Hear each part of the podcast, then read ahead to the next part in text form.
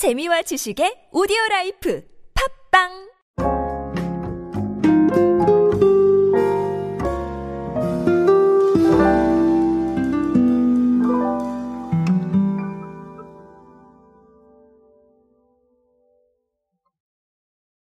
자, 어, 찬바람이 불기 시작하면 가장 먼저 생각나는 간식 어떤 걸 꼽고 싶으십니까? 뭐 붕어빵도 괜찮죠? 어, 근데 저는 오늘 주제인 호빵도 만만치 않은 간식이라고 생각을 합니다. 사실 뭐 이런 농담들 있죠. 어, 천 원짜리 아니면 이천 원 정도는 어, 현금으로 들고 다녀야 되는 때다. 뭐 그런 얘기들도 합니다. 아, 찬바람 불면 사실 좀 따뜻한 간식이 더 그립고요. 뭐 군고구마 같은 것들도 생각이 나시고 아마 그럴 겁니다.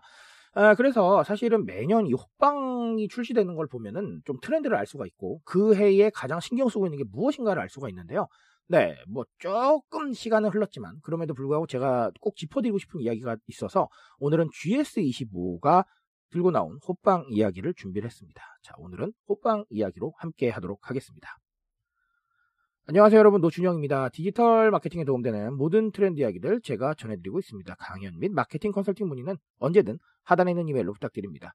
자, 아, GS25가 일단은 결론부터 말씀을 드리면 어, 쿠켓 알고 계시죠? 쿠켓과 이 협업을 통해서 모짜 햄치즈 호빵이다. 자, 요걸 조금 선보였습니다. 어, 어떤 거냐면 소시지 햄과 프레스 햄, 채소 등으로 구성된 재료에 모짜렐라 치즈 등 치즈 믹스를 더했다라는 이런 부분입니다. 아, 이걸 출시를 하게 된 이유는 두 가지라고 해요. 어떤 거냐면, 자, 과거에는 간식 개념이었지만, 물가 상승기에는 식사 대용이 돼야 한다고 보고 호빵 속재료 강화에 중점을 뒀다라는 게 첫 번째 포인트고요. 자, 두 번째는 호빵 매출에서 비단판류 비중이 커지는 트렌드가 있다라는 겁니다. 그러니까 판 말고 다른 것들이 들어간다는 건데요. 비단판류 호빵 매출 비중이 2016년에는 46% 정도였다고 하는데요. 자, 지난해 2021년에는 71%까지 확대가 됐다고 합니다. 그러니까 어, 판 말고 다른 것들 많이 찾으시는 거예요. 저는 실제로 저도 야채 호빵을 더 좋아하는 편이거든요. 자, 그래서 그 두 가지가 이호 빵을 출시하게 된 가장 큰 원인이 됐다라고 말씀을 해주신 게 바로 GS25의 입장입니다. 어, 여기 안에 모든 게 사실은 들어 있습니다. 오늘 제가 말씀드리고 싶은 모든 게 들어가 있는데요. 자, 첫 번째는 식사 대용이 돼야 된다 이런 얘기가 나왔었죠. 어, 사실 호빵이 식사 대용이 될 수 있을지는 잘 모르겠습니다. 저 같은 대식가는 좀 어렵지 않을까라는 생각도 하긴 하는데요. 자, 그럼에도 불구하고 이런 고민을 하고 있는 건 사실 가성비라는 단어 때문입니다. 저는 이제 트렌드를 볼 때 경제적으로 보면 상당히 많은 이 트렌드가 존재합니다. 예를 들면 가성비, 나심비, 뭐 flex, 굉장히 여러 가지 단어들이 존재를 하는데 사실 그런 단어들이 혼재하면서 돌아가는 게 지금의 트렌드라고 생각을 해요. 하지만 그럼에도 불구하고 물가가 상승하고 약간 경제적으로 이런 부분들이 있다 보니까 가성비라는 단어는 트렌드에서 굉장히 핫해질 수밖에 없겠다라는 말씀을 드리고 가려고 합니다. 제가 근데 다만 항상 강조드리지만 지금은 소비 스펙트럼이 굉장히 다양해졌어요.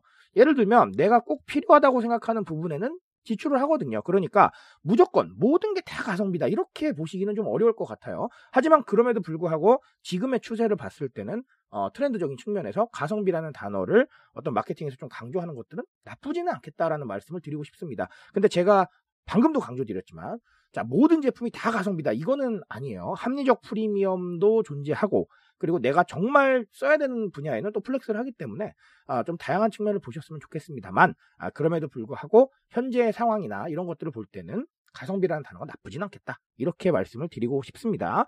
자, 그리고 또 다른 하나는 아까 비단팥류 비중이 커지고 있다라고 말씀을 드렸는데 자, 결국은 이건 취향 소비예요. 그렇죠? 제가 아까도 말씀드렸지만 저는 팥 들어간 제품보다 야채 호빵을 더 좋아합니다. 그런데 어, 그럼에도 불구하고 팥 호빵을 더 좋아하시는 분들도 계실 거고요. 아니면 뭐 피자 호빵 이런 걸 좋아하시는 분들도 계실 거라고 생각을 합니다. 즉 지금 여기서만 해도 세 가지 취향이 나왔잖아요. 그렇죠? 굉장히 다양한 취향을 만족시키기 위해서 우리가 굉장히 많은 움직임을 보여야 된다라는 거예요. 제가 늘 강조를 드리는 부분이지만 천만 명이 있다면 천만 개의 호빵을 공급할 수는 없을 거예요. 그건 불가능한 일입니다. 하지만 그럼에도 불구하고 우리가 각자의 취향을 만족시키기 위해서 애쓰고 있다라는 거를 조금 조금씩 이 스텝을 통해서 보여줄 필요는 분명히 있습니다. 자, 그런 것들이 브랜딩이고 그런 것들이 트렌드에 적응해 나가는 방식이거든요. 자, 그래서, 어, 결국은 이런 취향들을 발견을 해서 그 취향에 맞는 제품들을 만들어내는 것. 자, 이런 상황들을 우리가 조금은 더 고민해 봐야겠다라는 말씀을 드리고 가겠습니다. 자, GS25는 쿠켓하고 손잡고 어, 그런 트렌드를 읽고 반영을 했습니다. 우리는 어떻게 움직여야 될까요? 그런 해답들을 제가 오디오를 통해서 드리고 있고 제 책을 통해서도 말씀을 드리고 있고 최근에는 네이버 프리미엄 컨텐츠를 통해서도 말씀을 드리고 있습니다. 자, 그런 이야기를 참고하셔서 꼭 한번 좀 더 많은 고민을 해보시기 바라겠습니다. 저는 오늘 여기까지 말씀드리겠습니다. 트렌드에 대한 이야기 제가 책임지고 있습니다. 그 책임감에서 열심히 뛰고 있으니까요. 공감해 주신다면 언제나 뜨거운 지식으로 보답드리겠습니다. 오늘도 인싸 되세요, 여러분. 감사합니다.